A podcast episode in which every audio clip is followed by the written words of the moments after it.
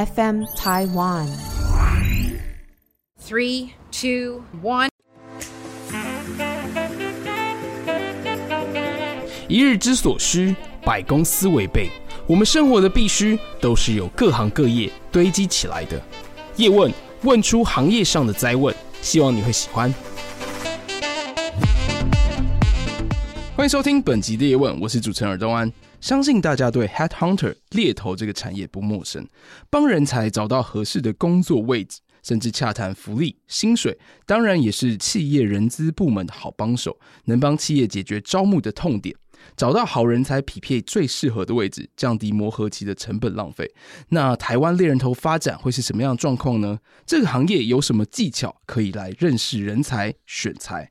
收听节目的问友也有一些是经营公司或想要转职，这集绝对可以给你灵感。本集叶问就邀请到业界的翘楚，Leading Recruitment Services LRS 与 Combis，康比斯顾问服务有限公司的 GM 总经理 JK，欢迎 JK。Hello，大家好，我叫 JK。哎，JK 进入这个行业几年了？呃，我入行大概十四年左右。那像 Alphas，你刚刚说这个十四年完全看不出来，我以为他比我小。其实他跟我说，对，我是我是 LRS 的 GM，这样。Okay, 谢谢谢谢。必须大家可以去这个 Link LinkedIn 去查他长什么样子。啊，谢谢今天听众。但 Alphas 刚刚有提到一个说能帮企业解决招募的痛点，嗯、其实我们的工作有包含很多呃人资全方位的服务，就是我们说的 Total Solution，包含一些人才的招募啊，嗯、人力的一些派遣，或者是一些教育训练，或者是一些薪资代付 RPO Services 等等的。哦，我们致力于就是给客户。所有的服务一条龙，了解，就是全方位的帮人资的部门对去解去协助他们，对解决人力资源的问题。因为人力资源可能招募只是他们工作百分之二三十的其中一环，嗯，但他们还有涉涉猎到其他很多的，也是教育训练其实也很重要。对，没错，那才是最大众的。所以，J.K. 你进这个行业十四年，你当初是怎么进来的？哦，我的案例很特别，我们那时候刚好是金融海啸，二零零八年的时候，嗯，然后那时候整体全球的状况都非常不好嘛，那所以所有的留学生那一年。我毕业，嗯，然后所有的留学生那一份的签证都被取消，所以我们基本上是没有办法在美国工作。哦，那那个时候回台湾，然后有一个 hunter 跟我联络，帮我找工作。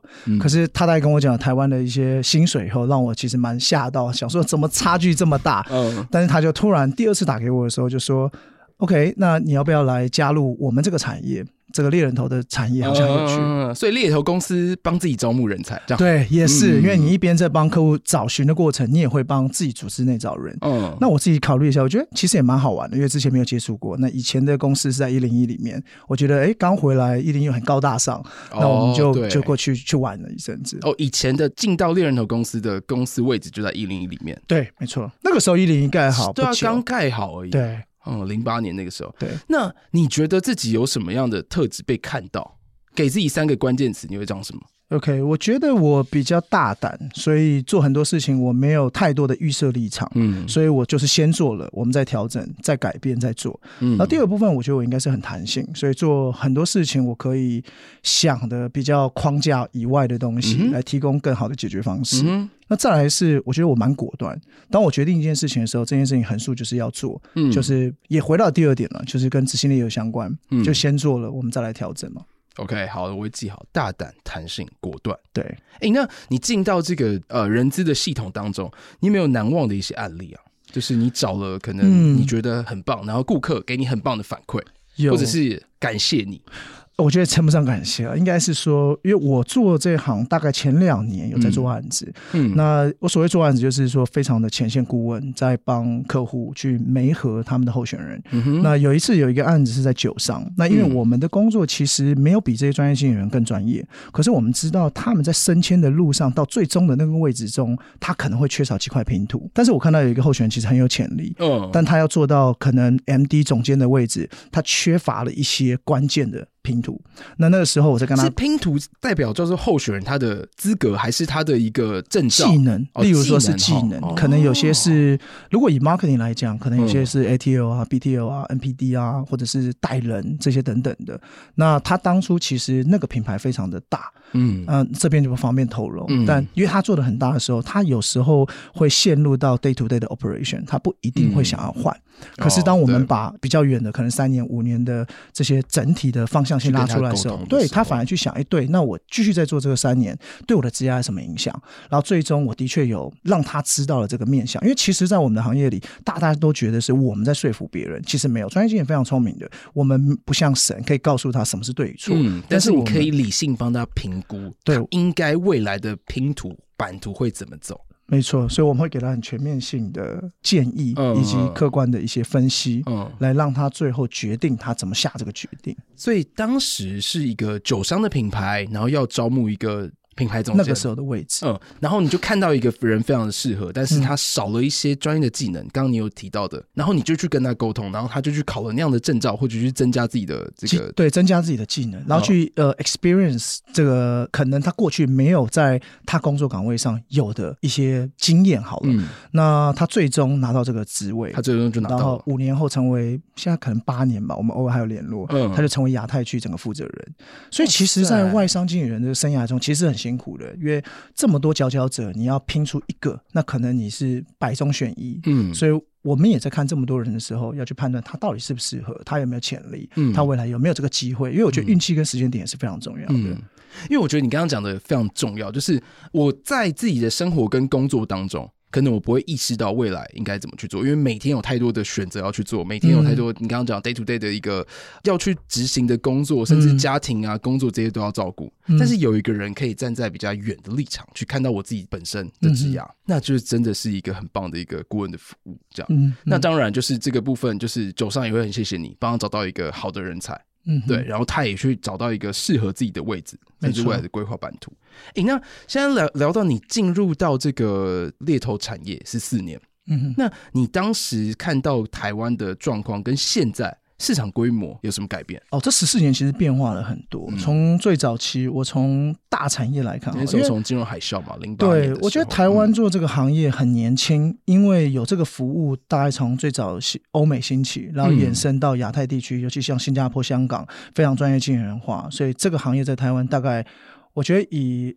人的生命周期可能像现在像青少年，现在台湾最大的可能是 People Search，大概有三十几年的历史，嗯，但是在英国、美国甚至呃新加坡，可能已经有七八十年的历史。哦，所以它最早猎头产业大概三十几年的历史，对。在台湾差不多，可能有更早的，但是我觉得全盛时期应该在这三十年内发生。OK，为为什么？因为以前的竞争对手没那么多，player 进来玩的没那么多。嗯，可能就是像你们听到常听到的，像 Manpower、易科、Adecco 或者是 People Search。嗯，现在这十五年有很多更新的行业进来，包含了像 Michael Page、Robert Walter、Career Services 这些比较大的公司。这个就是属于这个。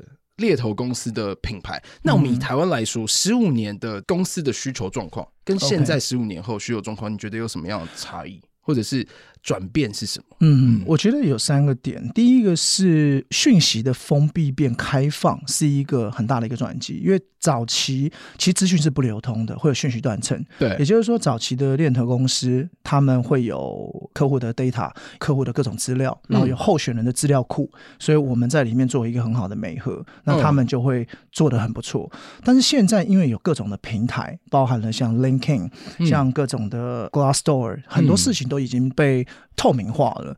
那在这样的时代的时候，更可以取得资讯，所以让竞争者会变得更多，会变得更有趣、更好玩。嗯，那所以这样的改变呢，是跟顾问本身的技能有改变。像以前我们要执行力很高，可能做一些 hard skill 的 training 或 hard skill 的 mapping，嗯。但现在很多做的是 soft skill，我们称为软性跟硬性的特质。硬性是可以从很多履历上看得到的，但是软性是看不到的，哦，就是它的一个。人格特质没错，就不是他的技能表现这这块，没错，那是就要经过 可能呃跟他 interview 完或面试过后，嗯嗯、或者是经过大量的经验面试经验后，我们会知道他的人格特质偏属于哪一种。例如说，像客户可能会希望他有 pioneer，就是开拓先锋的这种人格特质，对，因为在某一个品牌要诞生的时候，是他需要这样的人存在，但是这些不会在履历中显显现的出来。那这个是我觉得这是第一个讯息的改变。第二个部分呢，是我觉得整个 play 的改变也让整体的市场有增加。嗯，举例来讲，像台湾可能在做猎人头整体的市场规模可能是在十亿到十五亿，但这十五年可能增加到已经四五十亿到八十亿。哦，所以你意思是十五年前你刚进公司大概十亿，我们是讲台币嘛？台币对十亿台币，但是现在现在已经有这个预算提出到四五十亿。对，去进入这个池子，因为中小型企业、哦、为为什么啊？因为台湾都是以科技业为主，是哦。那这样的话，现在是不是有更多的这个行业别愿意去投入这一块？嗯、应该说，早期外商在台湾的投资是扩大的，但近年来这五年来是缩减的。可是台湾因为中小企业起家很多，嗯，所以你有看到台湾一些很不错的一些品牌，他们都慢慢的专业经理人化。可是以前早期你要他请一个猎人头这么昂贵的费用。对他们来讲，他们可能自己业界就很有人脉了，所以他们会自己去找。但因为现在的年轻第二代、第三代、第三代开始接班之后，嗯、我觉得整个市场也不太一样，所以让这个市场又活络了起来。心态的问题，对、哦，而且就是你刚刚讲到中小企业起家，对对，所以就是非常非常需要专业经理人这件事情，因为二代不一定想要接班，是哦，有很多，所以你就是这样看到。然后我就是感受到这样子的演变。其实我有注意到一个点，就是你刚刚讲的很多的猎头公司的品牌好像都是外商。嗯哼，哦，但是你为什么自己想要创业去做 local？OK，这个这个也是蛮好的一个自身经历。应该说台湾都是外商，是因为我刚刚说到台湾的品牌，呃，台湾整个生态史其实很年轻，三十几年。对，也就是说我们没有像欧美这么多的经验值，哦、所以当他们进来台湾这些品牌的时候，他是可以复制国外的一些技术，对，国外的管理，对，所以台湾比较土法炼钢，我们。没有概念怎么去做这个行业，所以在过去的二十年内，其实台湾自己出来开公司其实很难被做大。那当初是因为我加入到英国公司前三大的一间猎头公司，嗯，但是经过了三到六个月的磨合期，可能那时候跟我的老板不是很对盘，所以呢，我那时候就想说，啊，那我就换个行业好了。但那个时候客户其实也蛮支持，就说，那你要不要试着自己做？那我们还是有一些案子，因为客户直接支持你，因为那时候的生态其实竞争者第一比较少，那第二。我觉得也没有这么多的比较。嗯、那第三，其实你只要做得好的时候，客户都也只能找你，因为可能没有其他的比较的对象。所以我觉得运气跟时间点对我们来讲是踩到一个非常好的点。哇塞！就是我有看到很多那种成功名人，他们就会讲说：“哦，我就是运气好。”所以刚刚 J.K. 也讲到，嗯、真的运气有时候我们都以为我们自己很努力，没有，但是运气的红利其实是非常重要的。但是大家没有看到运气的背后，其实就是已经准备好努力这个东西。哎、欸，那你当时就是算是十四年前创业。嗯，然后进到这个产业的脉络，哎，你可不可以讲一下你们客户的演变？OK，嗯，我们客户的演变，或者是整个台湾的市场演变，因为刚刚有大家想到就是科技业，然后中小企业。嗯。嗯，对，那这样的话，因为你刚刚讲说投入的池子越来越多，原原本的十亿到四十几亿，嗯嗯，对，哪一些行业别它原本没有，然后就进到这个产业，嗯。大家对台湾的认识，大部分是代工或者是半导体这种起家。其实台湾有非常多的行业也非常成熟，例如说像医疗产业，因为台湾健保的推举，所以很多新药或者是临床或者是一些测试，很多都会在台湾做。所以药业在台湾，其实在相比亚洲据点来讲是非常庞大的。第二个部分是可能消费品跟零售业，因为台湾的通路面比较复杂，所以有很多品牌会在台湾做一个像起跳板。你如果这个台湾都可以做成。它可以复制到其他的国家，像 SEA、哦、东南亚市场是金石这样。对，所以像消费品、零售、医疗，台湾的科技人才近年来软体是非常的蓬勃，因为台湾的这一块的人非常的多，嗯、然后在整体亚太区，我们的薪资也被低估，所以很多的品牌或者是公司都会在设立总部在这边。嗯嗯，然后最后还有银行业。银行业的部分，哦、对金融，毕竟台湾早期是亚洲四小龙嘛，所以在金融业我们还是有蛮扎实的一些 foundation。哎，这样就可以感受到，其实我们在猎头公司，我们在人资这产业，你要收集好几个企业的一个资讯，嗯，好几个行业别，它的需求在哪里，嗯，你这些都要去了解，因为就是你势必要去跟他们的人资也好，跟他们相对应的人才，你们要去了解他们的行内的话。嗯，嗯哦，甚至就是他们整个产业的发展，是啊，是啊。那这样的话，一个人就可以去了解这么多吗？所以我们的团队很庞大，嗯、我相信所有的猎头公司应该分工都很细。嗯、也就是说，我们会先从产业切割，有不同的产业，可能五大类别、七大类别，哦、然后每一个产业里面有不同的顾问做职能的切割。例如说，消费品里面可能有人做品牌，有人做业务，有人做公关，有人做品管这些等等，或是人资法务，其实它分门别类很细。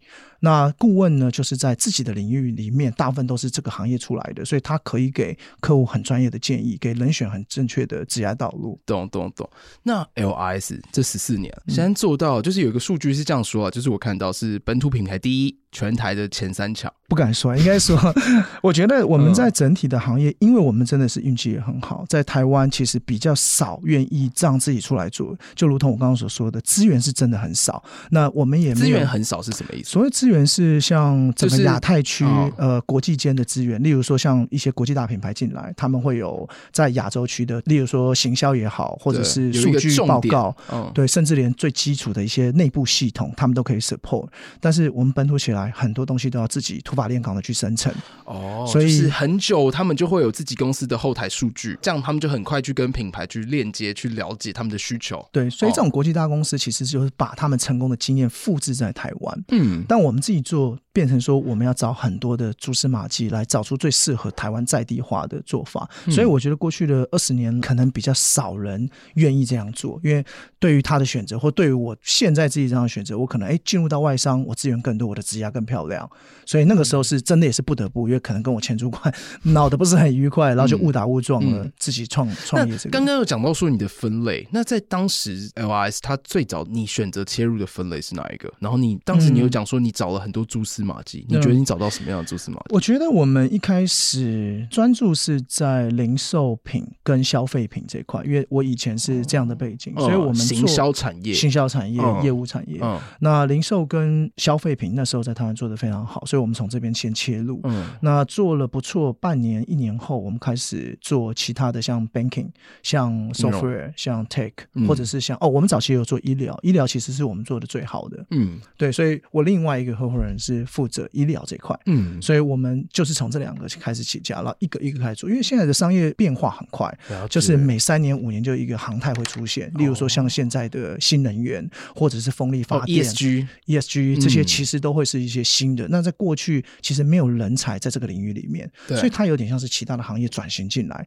包含了八年前可能 Uber、Airbnb、Grab 这些公司，嗯，那这也是一种新形态的改变。所以我们要对商业市场非常的敏锐。了解，那这个做到就有个数据是这样。那目前的规模，就是数据是呃本土品牌第一，全台前三。那目前的规模，甚至你有什么样海外据点可以介绍一下？规模大概台湾如果叫 Combis 派遣部的话，我们大概近一百人。嗯、那去年两间品牌加起来的营收大概六亿多。所以你刚刚说，如果以做本土第一的话，我们当然会是以人数或者是营业额去看。哦、但是对其他品牌不公平，所以我们每一个领域或每个产业都有不同的竞争者。举例来讲，嗯、像 Software 好了，像这些软体人员，嗯、我们自己家做的蛮好的，像易科衍生出的 Spring，或者是易科就是 Adecco，Adecco，嗯，对，还有像 RoboWater。这个是英国的公司，也是我的前东家。嗯、那他们在这块也做的蛮好的。那不同的领域都有不同的竞争对手，哦、所以你说要去比一二，我觉得是比较难。但是如果涵盖所有产业，目前我们家都是全做。所以说，你刚刚其实提到很多的猎头公司的差异，也就是每公司的强项可能不同。嗯、像你刚刚讲到你是行销面，然后早期有做医疗，就是另外合伙人是在做这件事。嗯、那刚刚有讲到一科，他可能就是在做科技软体相关方面。对，那当然，大家可能都有做的是金融相关，因为金融的这个专业人才，甚至流动率是不是会比较高一些？我觉得台湾在外商的专业经理人这条路上，比较像是他们会借由每几年的一些转换哦职位去让自己去升迁升迁。对，因为西方文化的观念里，就是你不是 out 就是 up。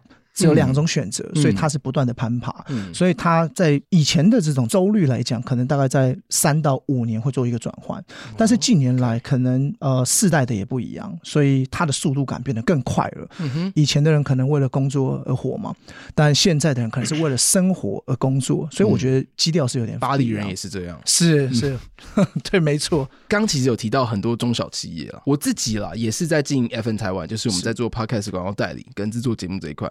那我其实听到猎头公司，我知道他们是非常专业，而且得到反馈的资讯，我觉得都很棒。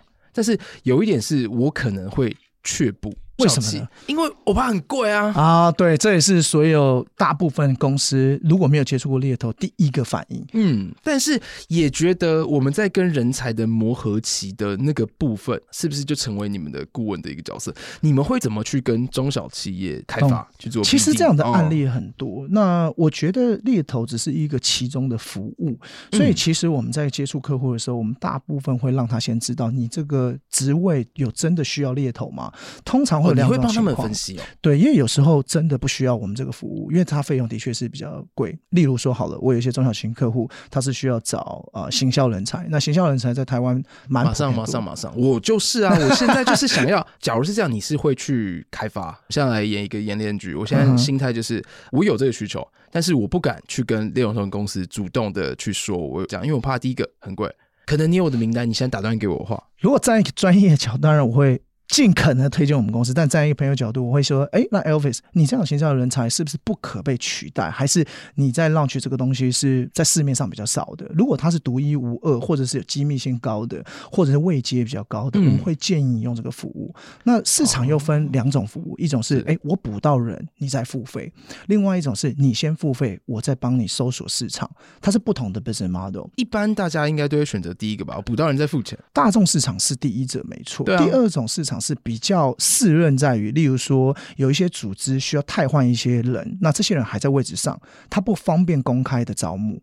哦，oh, 对，然后第二个部分是这个产品要新 launch，可能它也不变得公开在其他商业市场上被竞争对手知道，嗯，嗯也或者是这个位阶真的很大，他必须要 involve，他必须要看到全部台湾这些佼佼者的面相，他、oh, 需要一些报告，嗯嗯嗯，所以可能就是先付费，需要去执行一些 research 这样。是，所以回到你刚刚问题，嗯、像这些人刚入行，可能四五年也比较大众，我就会建议说，哎，可以去人力平台的使用，或者是用内部的 HR 嗯去推荐。嗯，那这样子就没有必要去使用猎头费，因为你年薪可能付七八十，那你猎头费可能要付三十，其实本意比来讲是不好的。对，大家可以理解，因为我之前的想法，我不知道这样对不对，就是可能这一位人才的年薪的百分之二十五就会是 AC、嗯、我们的顾问费啊，没错，Elvis 非常了解我们这个业态，二十五是一个平均值，哎，四分之一很多哎、欸，哇。是真的很多，嗯、那其实一点二五倍的这个年薪，对我我也要帮所有的同行来打抱不平一下，因为其实他，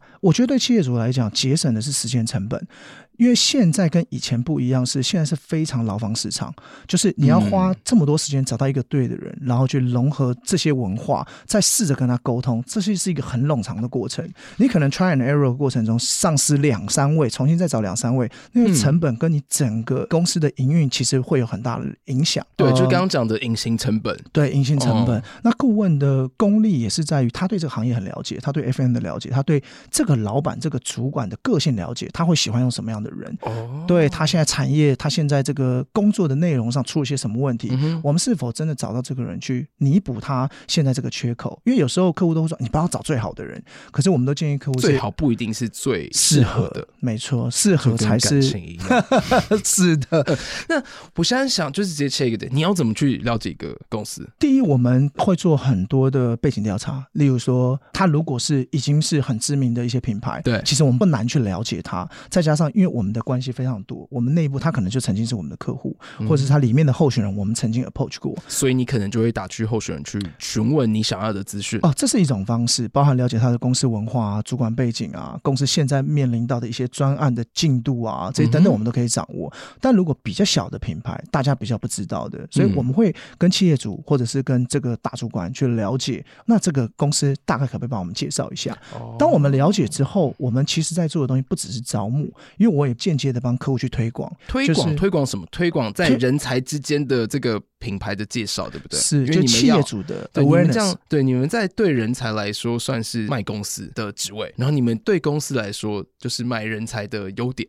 可以这么说，双户双方你都要非常理解他们。没错，嗯，在过去的案例中，比较小的品牌或比较小的公司，当他不知道的时候，我们会了解比较多。然后在经过了一两年，在他市场上的招募，其实有些人就见而见之，知道哦，原来有这种公司，有原来有这样的产业，嗯，所以他未来在招募上比较不吃力。因为有时候你知道自己讲跟别人帮你宣传，那就变老王卖瓜，那是不一样的效果。嗯、所以我觉得有时候品牌方也会借由 hunter 的力量，或者他同时委托可能四五家在市场上找人。假设我是候选人，我没有听过这个品牌，但是三不五时一直有人打电话给我，告诉我这个品牌，哎、嗯，其实我反而会对这个品牌有点好奇心跟兴趣、哦，而且又是在那个的，比如说行销领域，是对，然后就是相互的流传。那是不是一些企业主他们就可以找好几个猎头公司，然后去提出这样的需求？但是你们可能没有赚到他们的钱，因为你们就是可能还会选择前者，是有成交找到适合的人才才去付你们的 ACE 服务费。对，所以所以也可以做这件事情啊、呃，也可以。所以我觉得我，那你们会不会就是有这样吃亏啊？这是常常，但是我们的顾问就是也很专业，就会去判断说客户对这件事情，第一个他知不知道他自己在找什么，跟他的预算跟他的期待是不是有落差？嗯，因为我们最常碰到就是哦，客户都要最好钢铁人的这种人才，但是只有稻草人的预算，所以永远没合不起来。所有的公司应该都是这样会这样，所以我们的责任就是帮他厘清现实面跟理想面，怎么去做一个很好的对接。所以你们的顾问就会去了解到你到底需求什么，甚至你到底有没有需要。就是我们的服务，是的，是的，然后也是尽快厘清关系哦。我真的去帮你找到，你只有稻草人的预算，对，到底是 有有？当然我们不会这样讲，Okay. 我们会跟他讲说，也许这样子对内部晋升会是一个比较大的诱因。OK，反而培养内部的人。那既然是这样的话，你这边可不可以说看看公司在什么样的状况下？适合找你们，适合找猎头公司，适合找 LRS 跟 Combis。它有分不同的情境，那因为 LRS 跟 Combis 它的服务内容不太一样。嗯、LRS 我们比较负责中高阶，Combis 比较负责大量派遣、哦、或者是一些人资外包的这些服务。嗯，那针对第一者，就是 LRS 这边高阶的服务，通常是组织。需要急需一些专业的人才进来帮忙，以及呃现任的一些高层可能离开了，或者是一些生意正在扩张，他需要建筑 team 的时候，他会需要我们的服务。OK。对，那如果是派遣来讲，就是有急迫性、季节性。那例如说，像最近我们接了一些比较特殊的案例，就是他可能周年庆的档期，或者是一些日本展，他短期就要四百个人次来帮忙。这么在短时间，在两百个人，对于他们内部的人资其实是很难招募到，所以他也要去委托外面的第三方。哦，完全了解。近期你有没有什么好的故事？你真的帮某一个客户，然后他们是什么样子的品牌？我觉得近期有一个不错的案例，因为我觉得台湾在电商的发展比起中国走得很慢。如果听众有住过中国的，你都会知道支付宝啊，或者淘宝啊，它的便利性有多方便。对，那台湾电商是真的在疫情内，在这短短的三年内，慢慢的改变我们的消费习惯。没错，这三年内电商的成长非常的大。是，嗯、那我们有一个韩系的品牌，就是 C 开头的，大家名字可能客户也不方便我们透露。嗯、它就是在韩国做最大的电商公司，然后两年前还是三年前，在台湾准备要 launch。嗯，那他就是第一个找上我。我们我们也是他第一个供应商，然后我们在跟他沟通怎么去协助他们组建 team，、嗯、怎么组建他们的车队，怎么组建他们的物流仓储系统，所以他直接全方位在他们人资上面去做一个顾问服务。哎，没错，所以这个案例比较特别，是因为原厂就是透过国外直接找到我们。我觉得这个也是一个很好的案例，是说台湾在在地化一定会比这些外商更清楚台湾的生态，对劳工的一些习性或者是一些一些文化。嗯，那我们能协助他，就是怎么把这些。好的品牌或好的项目来落地，所以从最高阶啊到最大量的派遣到及时性的，基本上在这个案子上，我们都完全的体现。那刚刚其实我们是站在这个企业方的角度，那现在我们是站在比如说劳方的角度。我现在有几个情境啊，就是哦，我现在在职，然后我没有想要转职，嗯、但是我接到你们的电话，你会怎么跟我询问？我没有想要转职哦，我是很稳定哦，这样。OK，这是一个很好的问题，因为这在日常中我们碰到非常多这种案例。嗯、那其实我们的工作责任是带给候选人很正确的市场资讯。嗯，也就是说，他其实有一些人可能会比较封闭在在他自己产业内，就是每一天埋手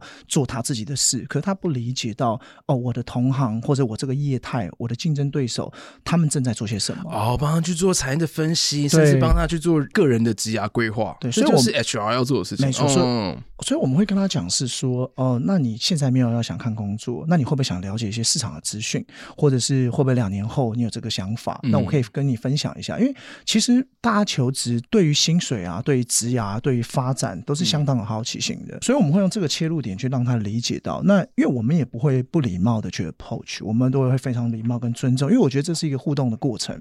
那让他感受好，让他理解到市场的面貌，我们下一次的对谈就会更深这也是。顾问在经营客户的方式，反过来想，客户也会这么说，就是他现在也没有招募的需求，但我们怎么跟他说？那我们也会让他知道说，哎，那你会不会想了解你的同行现在他们招募情况？我会啊，对啊对对对，因为做 FM，你们一定会知道说，去 ICRT 现在是不是找人的困难？嗯，会不会是他也是整个市场他们人才上的需求是什么？没错，对，所以我觉得真的要跟猎头公司好一点呢。哎，对，因为有些人可能打好关系，嗯、其实获到的资讯是很多的。真的，因为之前就我有想到几个朋友是在猎物公司，嗯，那有可能也是，就是我现在正在想要转职。嗯，我有很强烈的需求，接到你们的电话，那我自己本身可以用什么方式跟你们应对？嗯、我们就直接切入到主题，就是说，哦，现在市场上有什么的位置适合你？那我们会依照他现在的状况，所以我们大概会简短的聊个三十分钟到一个小时，甚至可能面对面的访谈，因为我们要了解到他的性格、他的状态，嗯，然后我们可以怎么去推荐给我们的客户？嗯、那这样的情况，我就很快会让他知道，哎，现在市场上最适合他的。因为你刚刚其实有讲到说硬实力跟软实力，没错，硬实力就是书面文字嘛。然后软实力的话，就是借由访谈，三十到一个小时。对。没错，因为软实力要透过很多大量的面试，嗯，你才会有这样的基础去理解。因为新入行的顾问可能比较不知道该怎么问话，或者是很容易被资深的候选人给带过。那这个其实我们的责任是帮我们的客户把关，怎么确定我们客户招募到对的人选？那 J.K. 你本身有什么技巧，或者是你有没有很好的 SOP 来去快速了解对方.呃，很多企业老板啊，跟这个人资。他都很想知道这件事情。因为我们自己内部也会有一直找人的需求，所以这个东西在我们内部也会变成一套系统。嗯，我觉得第一个是从冰山理论下去剖析。我们通常会问过去所发生的事实，我们不给未来的情境，因为未来的情境大家没有发生过，没有在极端的条件下做过，所以他会讲一些比较理想化的东西。所以我们会借由你过去工作中，你有碰到什么大型的专案，或者比较挫折，或者主管的冲突之类的，然后从他过去发生，不断不断的。衍生在剖析，因为从问题再去问问题，比较知道实际上是不是他真的进行过，因为他有可能是他的主管碰过，他的同事做过，或是在整个专案里面他扮演一个配角的角色，但事实上他不知道。所以冰山理论的目的是要确保他真的亲手参与，而且解决，而且完成有好的结果。哇，这个要问过去发生的事情，其实很需要问话的技巧。哎，通常会举个例说，哎，那你可不可以跟我分享一下你过去所碰到的一些？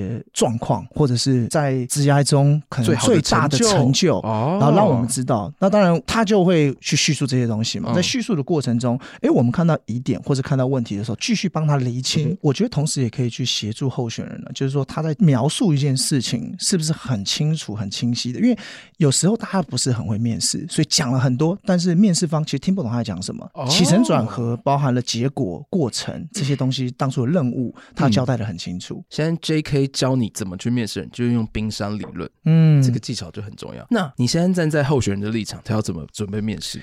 面试我们通常会教这些候选人，可能用 STAR 分析，S T A R，S T A R 何谓 S T A R？STAR 我们通常会让他去分析 situation 当时候的情境状况，然后 task 就是他当时候的任务，嗯、那以及中间的 action action plan 是什么？最后的 result。嗯、当老板问你最大的成就是什么的时候，他就用 STAR。去把它分开来分解，去说给对方听。没错，因为这样就很清楚，你当时候的情境，你接收到任务，你中间做了什么，以及最后的结果是不是好的，嗯、我们就可以让面试官知道。而这整件事情是因你而起，而不是因时因地，任何人在你这个位置上都可以做到的。嗯、那你的 achievement 就会变得很大。其实面试也是要透过练习。哎，真的，因为很多人可能很会做事，很会执行事情，但不一定会说话，不一定会针对这个题目去说话。不要发散，因为毕竟只有三十分钟到一个小时。是啊，因为不是人人是伯乐。如果你没有办法阐述出来，那你的面试官没有看到你好，没有人知道。是，那你可以怎么去谈薪水？候选人在谈薪水的时候，这就是针锋相对了。你不管说的对或不对，都会没有一个后面的 buffer 帮你去做很好的衔接。嗯嗯嗯、对，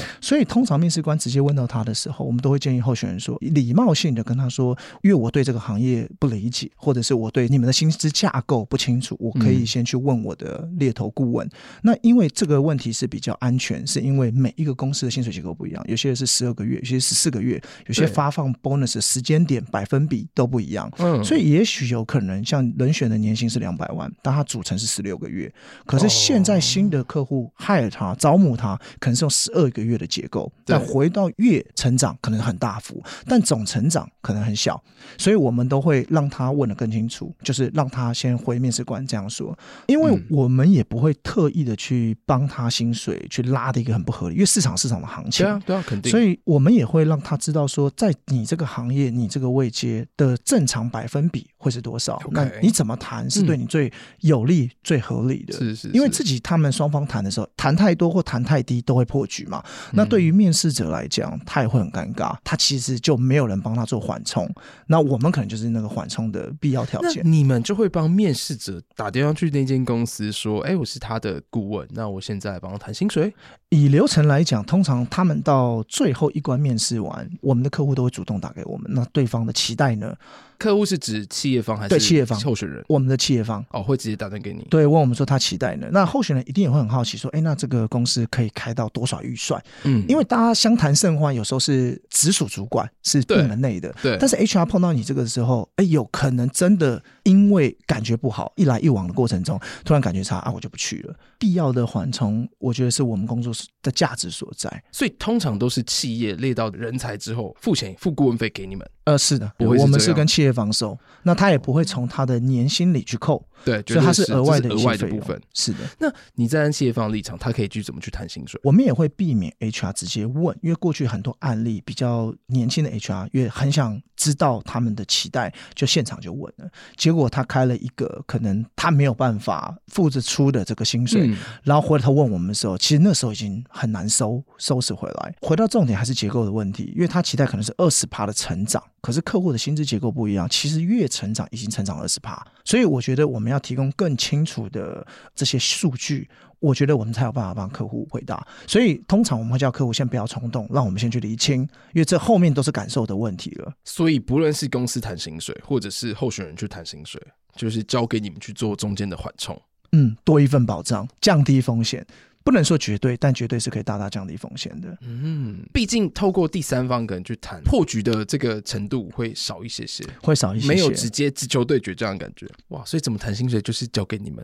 对，也是一个技巧之一，而且我们也很怕我们的顾问犯错，因为年轻的顾问可能就是 A 跟他讲什么就传达给 B，B、嗯、跟他讲什么传达给 A，所以他其实只是做一个讯息的传达，这样是完全不行的。这是提供给大家，但假如没有猎头顾问的服务的话，其实你自己也就是做一点缓冲。嗯哦、嗯，然后多去做一点功课，就是你在这个市场上去找一下。那假如你觉得很麻烦的话，就找 JK 专业的，没有问题。那我们就谈到就是刚刚讲到的佣金的部分。是，嗯，你们在之前做了行销，假如今天是猎头顾问的话，我到底佣金可以拿多少？我们不讲公司，不讲整个，可能二十五趴，是二十到三十趴，在整个行业态的范围跟客户收取的费用大概在二十趴到三十趴之间，取决于难易度，嗯，然后高阶位置。或者是 DJ 位置，或者是特殊性的航态，所以的范围不一样。但回到顾问的本身，我们通常给一个大概率好了，因为每一个公司的计算标准不一样。但大概率不理这个，一年大概你的业绩成绩，一年你可以做到可能五百好了，你的年薪大概在二十五趴左右。总年薪、底薪加奖金。等一下，你说五百万的话，是指他跟客户所收取到的服务费用？哦 okay, 服务费用。对，那例如说像 Elvis 好了，可能年薪八百万，嗯，光这一单我们可能跟客户收取的费用会是在，如果以三十趴来讲，嗯、对，两百万上下。嗯、那他一年可能做三三个这样的。位置，他大概业绩就是六七百万，对，那他就可以收到二十五 percent，二十五 percent，那是他的业绩，但是乘以百分之二十五会是他的总年薪，嗯，那因为其他还有公司的一些管销成本啊，这些后勤团队等等，所以大部分所有的公司给的不离就是二十趴到二十八趴这个区间，这是行情。所以当然很不错哎、欸，因为最后听到这个部分的话，大家会觉得哦，猎头公司或许是一个选择，可能就变当年 JK 一样，被猎头公司找去当猎头公司。对，进去。刚刚你有问到说，我们面试内部的 SOP 技巧，还有一个非常重要是人格特质。对，你在面对一些情境或这些状况，你会展现的解决问题能力是什么？所以我们看重我们内部自己招募软性特质大过硬性特质，因为这些产业知识，哦、我们可以借由大量的面试跟访谈，以及跟客户的对焦，它是可以被训练出来的。的嗯、但如果你有产业的知识，当然是更加分，因为你更快的熟悉你的客户，更快的理解你的候选人的职涯。嗯嗯嗯、所以我觉得它是加成。以我们家的案例来讲，我们大部分的顾问都还是有产业知识。就好像你当初是因为就是在行销的背景，你本来就是念商的这一块，嗯、然后就带进来之后，你就是负责去做品牌端、零售端，站在他们的想法。没错。然后你们再去做猎头公司的海招募的时候，其实也是去感受到这个人愿不愿意与人相处，因为你们就是与人相处的一个行业。是对，就是不会这么死板板，不会这么的硬性。嗯、这也符合哎、欸，你看你刚刚其实讲自己的关键词有弹性这件事情。嗯嗯。那好，那这样的话，我们现在送给可能想要进入到猎头公司做 headhunter，甚至人资管理系统相关的这些新鲜人也好，或者是已经在职的人，有没有什么关键字送给他们？我觉得可以分三个点。第一个当然是一定要执行力了。我觉得不管做什么行业，执行力是非常关键的。因为我们这行也没有空想没有用，没错，就是一定要打电话去接触才有可能。对，这一行就是业务也是。对，因为没有捷径，就是你一天可以联络到多少候选人，一个月联络到候选人，它增加你的产业知识跟你的转化率，它是很直接的对等的。嗯嗯嗯。比较有天分的人转化率高，但是比较没有天分的人，他努力他还是可以超过原本有。莫开名单增加。嘛，没错。对，然后转化率低没有关系，那你把莫开名单增加。是的，所以执行力会一定会是第一，第一个。第二个是好奇心跟他的热情。我们是在玩讯息的游戏，这个行业是你对每一个讯息的背后，你可不可以有更多的理解？有没有更多的衍生？嗯、可不可以听到弦外之音？嗯、因为面试者跟被面试者进来都是有他们的目的存在。嗯，你可不可以理解到？他们现在的状态，而不是他表面上跟你讲的这一个过程而已。嗯、所以我觉得好奇心跟你这个热情是必须要在的，因为你在做这个产业，喜不喜欢听别人的故事了？你本身对这个行态就要有高度的热忱，因为我觉得现在的人跟以前不一样，是他会更愿意花额外的时间去理解，例如说像区块链的延伸，例如说像新能源的延伸。嗯、有些人对这个产业有更多的憧憬的时候，他会利用闲暇之余去补充他的知识，所以他的好奇心也是这样的关键没错。嗯嗯嗯。那最后一个当然是挫折的忍受力。那因为我们这一行大家都看到比较光鲜亮丽的一面，哇，大家都西装笔挺啊，套装啊，对，没错。然后看起来都高大上。然后还有就是你们的远旅也好，你们的聚会也好。对，哎、欸，这玩得很疯哎，干起来很 fancy，但是其实我们都是在排放压力。啊、虽然你看高薪水，可是他面对到的挫折里，每一天他可能要被很多候选人拒绝，他可能在客户那边，他产业不够充足的时候，可能会被客诉，嗯、所以他要具备有非常多的能力，全部的航太业务应该都要有这样的观念，没有准备好，其实做这个事真的会很辛苦。那想要有猎头公司有 LRS 的服务，或者是 Combis 的服务，甚至成为 JK 的。伙伴可以怎么去联系到你们呢？我们可以从 LinkedIn。IG、Facebook，从我们各种官网，那我们也其实很欢迎，就是有更多的好的年轻人可以加入这个业界。嗯，不管是不是我们公司或我们产业，因为我觉得过去的十五年前，大家可能会选择其他行业，但事实上这个行业有更多有趣的挑战，嗯，让新鲜人有更多的学习或者是探索。嗯嗯，所以也欢迎大家加入我们。其实，在一开始我也很担心说，哎，我直接跟猎游公司去聊我自己的产业，会不会不太好意思？但是今天听完之后，我就觉得。哇，我我想要好好跟 JK 好好聊一下，或者是跟你们的顾问好好聊一下。我们等下结束的时候私约。对对对，总之呢，我们可以上网去搜寻，就 LIS，是的，或者是到 LinkedIn 去打 LIS，甚至 Combis，或者是 JK。对，Facebook、IG 我们都有。感谢今天 JK 的分享，真的就是呃收获很多，也希望今天收听的大家有所收获啦。感谢 JK，谢谢，谢谢谢谢大家，谢谢 Elvis。